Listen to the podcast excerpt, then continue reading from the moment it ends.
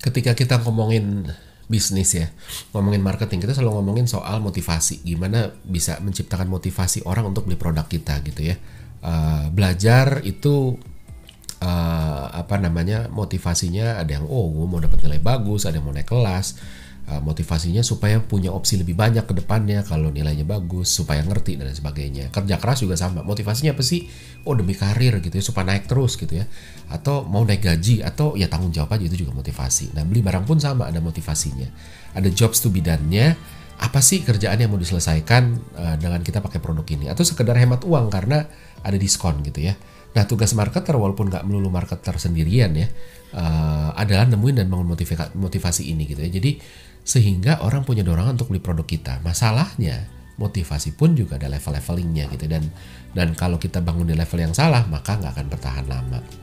Nah apa aja sih contohnya atau motivasi itu ada apa aja sih gitu ya? Saya ngebaginya jadi dua. Motivasi itu ada extrinsic motivation atau dari eksternal dari luar sama intrinsik. Yang ekstrinsik dulu kita kita ngomong ini motivasi dari luar. Kita ngelakuin itu sumber utamanya ada faktor eksternal gitu ya. Misal sehari-hari masuk kerja pagi karena aduh kita datang pagi on time karena kita takut ditegur nanti dihukum atau anak-anak belajar itu karena takut dimarahin gitu ya atau anak-anak belajar karena ngejar hadiah gitu ya Uh, kalau di marketing itu diskon, diskon itu adalah extrinsic motivation gitu ya. Uh, yang butuh jadi beli gitu kan, yang nggak butuh jadi butuh gitu ya. Mumpung diskon nih, kalau nanti pas butuh belum tentu lagi diskon, jadi yuk beli aja gitu ya. Scarcity itu juga juga extrinsic motivationnya marketing gitu ya, create urgency, yuk beli sekarang yuk karena terbatas nih persediaannya. Social proof juga teman-teman gue pada beli nih, uh, jadi ikut deh gitu ya, itu extrinsic motivation juga gitu kan, uh, FOMO fear of missing out gitu ya, jangan sampai ketinggalan. Nah, yang intrinsik gimana? Intrinsik ini adalah motivasi yang datang dari dalam diri sendiri gitu ya. Kalau sehari-hari misalnya belajar tuh karena enjoy atau karena oh, saya pengen tahu, saya enjoy karena begitu tahu dapat ilmu baru saya senang gitu ya atau kerja rajin karena saya nikmatin kerja gitu. Jadi intrinsik bodoh amat mau dihukum atau mau dapat tadi atau enggak bodoh amat. Di marketing itu rasa bangga, beli beli rumah mewah, mobil mewah itu karena oh bangga gitu ya. Bukan bukan ke orangnya tapi internal. Atau beli makanan karena emang nikmatin suka, itu intrinsik juga. Nah, uh, apa namanya? Ada beberapa teori yang kita harus sadarin untuk ngelihat intrinsik sama ekstrinsik ini mana yang lebih powerful dan dan gimana pertama adalah teori express versus impress. Jadi to express atau to impress. To express itu adalah mengekspresikan apa yang di dalam hati. Satu lagi to impress untuk mengesankan. Nah kalau express itu express itu untuk meng, mengekspresikan ini nggak peduli kata orang. Itu intrinsic motivation ngomongin itu express gitu. Ini lebih kepada kepuasan diri sendiri. Uh, suara hatinya mau apa bodoh amat lah orang mau apa gitu ya. Ada orang yang selera berpakaiannya unik gitu ya. Orang pada ngomongin eh itu orang aneh banget gitu ya. Tapi dia enjoy aja dan dia nyaman karena memang itu gayanya dia gitu. Jadi ya ya udah biarin aja. Tapi ada juga yang tuh impress gitu yang emang gue pakai karena apa ya karena lagi ngetrend dan gue pengen jadi bagian dari itu makanya gue pakai padahal sebenarnya nggak nyaman sih bahannya nggak enak potongannya kok nggak enak dipakai buat duduk dibuat jongkok tuh nggak enak gitu ya tapi itu dia karena dorongannya tuh impress which uh, dorongan eksternal akhirnya dilakukan jadi ini tentang memberi kesan ke orang lain mau dianggap atau dipandang uh, secara tertentu dari orang lain dan dengerin banget kata orang-orang lain gitu ya. Nah yang kedua adalah pamrih gitu ya. Uh, apa namanya dengan atau tanpa pamrih gitu ya. Uh, kalau dengan pamrih itu pamrih itu berbuat baik sama orang karena ada maunya. Mau dapat bisnis. Oh saya bawa kirim parcel ke uh, partner karena ada maunya mau dapat mau dapat pamrih gitu ya. Maka dari itu ketika bisnisnya nggak dapat ya udah mutung gitu ya. Uh, mulai perhitungan aduh dari dulu gue udah kasih ini tuh ini itu uh, apa namanya uh, udah baik gitu ya. Tapi dia nggak pernah balik nggak pernah kasih bisnis. Wah nggak nggak nggak uh, masuk nih hitungan gitu ya. Dan akhirnya kita kecewa. Itu kalau dari eksternal tapi ada yang uh, melakukan sesuatu tanpa pamrih berbuat baik karena keputusan hati sendiri gitu ya nggak berapa apa jadi kepuasannya itu udah didapat dari bisa ngelakuin itu. Karena ketika kita berbuat baik sama orang itu kita apa ya punya punya hormon oksitosin keluar dan itu bikin kita bahagia.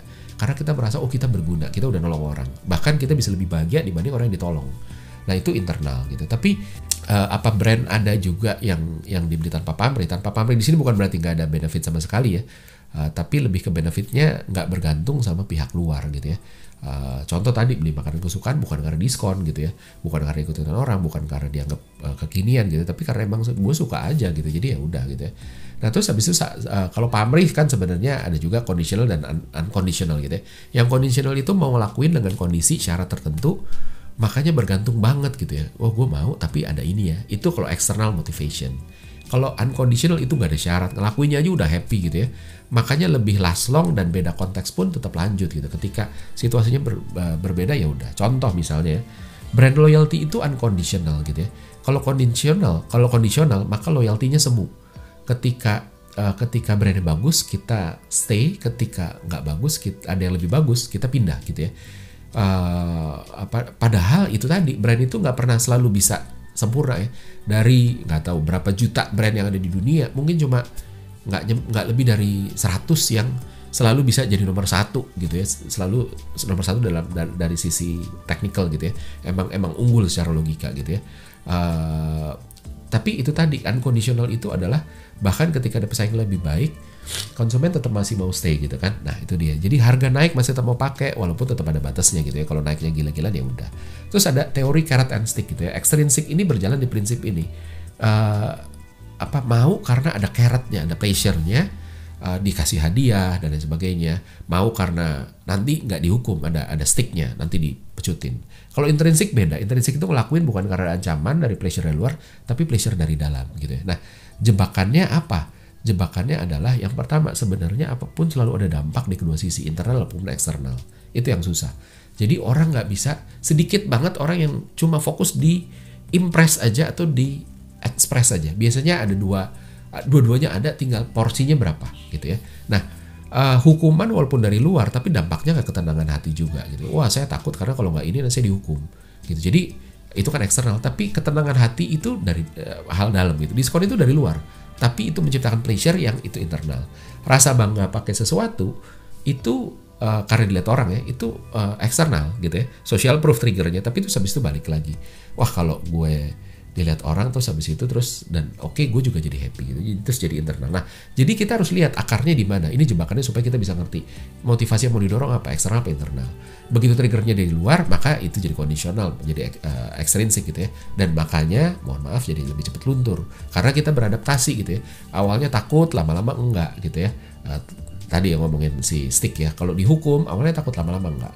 Pleasure juga sama. Awalnya happy dikasih pleasure lama-lama nggak. Contoh obat makin lama makin nggak manjur gitu ya. Diskon makin lama makin nggak menarik. Padahal diskonnya sama tapi makin lama makin nggak menarik. Karena kita beradaptasi dan ini jadi nggak sesuatu yang menarik lagi gitu. Makanya pakai sesuatu karena dipuji uh, makin lama akhirnya juga jadi biasa-biasa aja gitu loh. Uh, dan dan ini makanya kenapa ada yang namanya motivation wave gitu naik turun. Penyebabnya adalah ya lama-lama kita beradaptasi terbiasa gitu bergantung sama external trigger juga. Kalau dia kalau external triggernya berubah ya kita juga berubah. Terus uh, apa namanya uh, begitu susah gitu ya kita mulai berhitung gitu ya. Ah nggak worth the effort nih nggak deh karena dari eksternal gitu ya Nah, bedanya orang tua didik anak sama orang sama guru didik anak adalah kalau orang tua itu didik anak bukan karena faktor anaknya, gitu. Bukan karena kasihan gitu. Uh, tapi kepuasan kecintaan dan kebahagiaan lihat anaknya jadi sesuatu gitu ya. Uh, makanya ketika capek orang tuh bilang terserah kamu aja deh mau jadi apa ya gitu ya. Tapi ujung-ujungnya balik lagi diurusin lagi karena ini bukan untuk anak tapi untuk diri orang tuanya sendiri sebenarnya. Jadi internal motivation. Kalau guru walaupun gak semua ya ada guru yang bagus juga gitu ya. tapi guru banyak yang didik karena dibayar gitu ya. Uh, makanya masalah pendidikan kita kan adalah uh, apa namanya ketika guru berpikir tugas gue ngajar bukan bikin orang jadi bisa. Jadi ketika gue udah ngajar mau lo bisa apa enggak bukan urusan gue. Uh, gue dibayar untuk mengajar bukan untuk bikin lo bisa. Itu eksternal dan itu berbahayanya eksternal gitu ya. Jadi uh, apa namanya nggak punya ingatan gitu dan dan sehingga ya enough enough gitu ya Nah, mana yang lebih kuat kan pada akhirnya pertanyaan itu dengan intensitas sama, maka dua-duanya sama-sama kuat gitu ya, baik in, in, uh, intrinsik maupun ekstrinsik gitu ya. Tapi kalau ngomong sustain, intrinsik itu jauh lebih kuat. Ada rasa penasaran. Kalau belum buktiin belum lega karena oh di dalam hati gitu. Ya. Contoh kita pengen satu barang gitu ya, terus kita nahan-nahan gitu ya. Aduh jangan deh mahal deh sayang duitnya segala macam. Terus tapi kita terus kepikiran biasanya berusaha nawar dengan barang lain. Ah gue beli yang ini aja deh yang lebih murah deh gitu ya Tapi biasanya kita nggak move on, kita masih kepikir, aduh coba belinya yang itu dan sebagainya. Ujung-ujungnya beli juga. Itu bukti bahwa intrinsic motivation itu sebegitu kuatnya sehingga bahkan ketika udah ditawar dibelokin ke sana sini sana sini kita masih bisa balik gitu ya. Terus uh, kalau sehari-hari gitu uh, saya sering mimpi uh, apa namanya yang itu itu lagi ujian sekolah saya nggak siap. Karena dulu zaman saya sekolah SMA bandel gitu ya bolos mulu terus habis itu. Uh, dan itu belum selesai gitu saya belum move on dari itu. Berada di momen di mana masuk sekolah terus ternyata eh ujian gue nggak tahu belum belajar gitu ya. Itu traumatik buat saya dan akhirnya itu keluar di mimpi saya. Ya nggak sering-sering banget ya tapi kayak berapa bulan sekali muncul lagi mimpi yang kayak gitu gitu ya. Karena kita masih butuh menyelesaikannya gitu ya. Dan munculnya di mimpi gitu ya. Dan itu dia itu kekuatannya intrinsic motivation bukan extrinsic gitu ya. Bukan gara-gara dimarahin ya saya nggak takut dimarahin ya tapi bahwa aduh nilai gue jelek nih gue nggak bisa nih gitu kan. Itunya. Sama juga kalau ya anak-anak sekarang suka ngomongin mantan. Mantan terindah gitu ya putus tanpa masalah karena beda agama kalau LDR itu berat sekali karena nggak belum selesai gitu dari dalam gitu ya. Bukan karena dari luar bukan gara-gara kita punya masalah gitu ya. Makanya terus kepikiran gitu dan dan itu yang susah. Jadi intrinsik lagi ya, intrinsik jawabannya intrinsik itu lebih menarik buat saya dan lebih lebih sustain kalau untuk brand. Jadi gimana caranya marketer bisa ngedorong motivasi motivasi dari intrinsik bukan dari ekstrinsik Extrinsic boleh sebagai trigger aja, tapi dia begitu jalan dia harus pindah gitu ya. Nah, jadi susahnya lagi intrinsik ini nggak selalu bisa dijelasin gitu ya. Uh, kalau kita tanya kenapa sih anda mau beli ini, kalau itu intrinsik itu kalau kalau ekstrinsik gampang, iya soalnya lagi diskon, oh soalnya teman saya pakai gitu ya. Kalau intrinsik dia bisa bilang ya pengen aja ya, bahkan kadang-kadang nggak sesuai kriteria ya, tapi kok ya mau gitu ya kayak kayak apa namanya, saya selalu ngomong gini, kayak uh, apa ya kalau ngelihat orang jatuh cinta orang kan biasanya punya kriteria wah uh, kalau ini bukan bukan seksis ya tapi kalau cowok cowok bilang oh cewek idaman gue tuh yang tinggi rambutnya sepundak terus ini itu ini itu gitu ya kalau lebih ya. Tapi kalau ada si si orang itu yang punya kriteria terus dia naksir sama cewek yang di luar kriteria itu biasanya justru lebih powerful. Karena bahkan ketika nggak sesuai kriteria pun dia masih mau Artinya intrinsiknya luar biasa. Ini udah bukan logik lagi tapi magic gitu ya. Jadi ketertarikan dan pleasure-nya udah masuk ke otak bawah sadar dan itu nggak bisa diakses. Jangankan sama researcher di luar, tapi sama orang di dalam sendiri. Dan uh, dia nggak bisa jelasin gitu ya. Uh, tapi tetap nyata gitu, nggak bisa jelasin kenapa suka sama pasangan gitu ya. Uh, kalau kita beli barang juga kita nggak bisa jelasin kenapa ya. Ya oke okay aja ketika kita bisa jawab bukan berarti itu jawaban benar ya kita bisa rasionalisasi. Bukan merasionalisasikan secara sengaja tapi emang otak punya kebutuhan itu gitu ya. Uh, sesuatu yang kuat uh, kita apa ya akhirnya intrinsik ini karena segitu kuatnya kita kehilangan kekuasaan untuk nolak gitu. Terus habis itu tapi nggak bisa dijelasin juga gitu. Contohnya passion gitu ya. Uh, orang bilang passion apa sih yang lo lakuin? Nggak perhitungan gitu ya. Waktunya dibayarnya berapa lo lakuin? Itu intrinsik itu contoh intrinsik. Sama bantu orang gitu ya yang satu puas dalam hati karena ada oksitosin itu tadi gitu ya. Yang satu sedang dipuji gitu. Uh, atau berharap sesuatu oh kalau gue bantuin terus gue dapat bayaran dan lain sebagainya. Jadi uh, dua itu yang yang itu. Nah gimana brand bisa bisa melakukan bisa melakukan sesuatu untuk ini gitu ya? Uh, itu yang paling penting pada akhirnya. So fokus on the why untuk ngegali intrinsic motivation tadi gitu ya. Banyak brand bangun motivasi fokus on the what gitu ya. Diskonnya logonya itu what gitu loh tapi orang nggak ngebangun pondasi yang kuat di why-nya. Loh, tapi orang nanya, loh bukannya katanya uh, tadi jangan ke logic. Why kan logic gitu ya. Nggak bisa jelasin why beda sama apa ya, nggak bangun why gitu. Jadi why berguna jadi pondasi di mana segala sesuatunya dibangun sehingga semuanya tuh lebih konsisten aja gitu kan. Dan ketika semuanya konsisten maka otak gampang kenalinnya, gampang connecting the dot, akhirnya motivasinya terpupuk terus dan karena semuanya nyambung gitu ya. Nah, terus kedua jangan cuma bergantung sama logik gitu kan. Uh, orang jatuh cinta itu sama prinsip, visi, karakter. Uh, yang lalu hal-hal itu nafasnya jadi nafasnya kita apa yang kita lakuin bahkan prinsip visi karakter sering kali implisit gitu ya dan tapi itu tadi itu itu yang intrinsik gitu itu bukan yang ekstrinsik gitu ya uh, kalau kita pakai analogi cowok PDKT ekstrinsik ini gue ini cowok yang banyak duit gitu ya masa depannya jelas hidup lo enak nanti dikasih ini itu outputnya uh, pokoknya oke okay deh lo happy banget. Dan itu diomongin. Itu kalau ekstrinsik. Kalau intrinsik itu yang pertama cowok nggak ngomongin ini gitu ya. Tapi dia punya prinsipnya. Hidup itu untuk bahagia gitu ya. Outputnya adalah bahagian pasangan. Bahkan tanpa uang uh, kita bisa selalu cari cara untuk uh, apa namanya untuk untuk kebahagiaan orang dengan cara-cara yang murah gitu ya. Nah di brand itu sabun kecantikan kalau extrinsic itu ngomongin nih lo bikin lo cantik, moisturizer dan sebagainya. Intrinsic itu Dove lo cantik apa adanya gitu kan, pede aja gitu kan.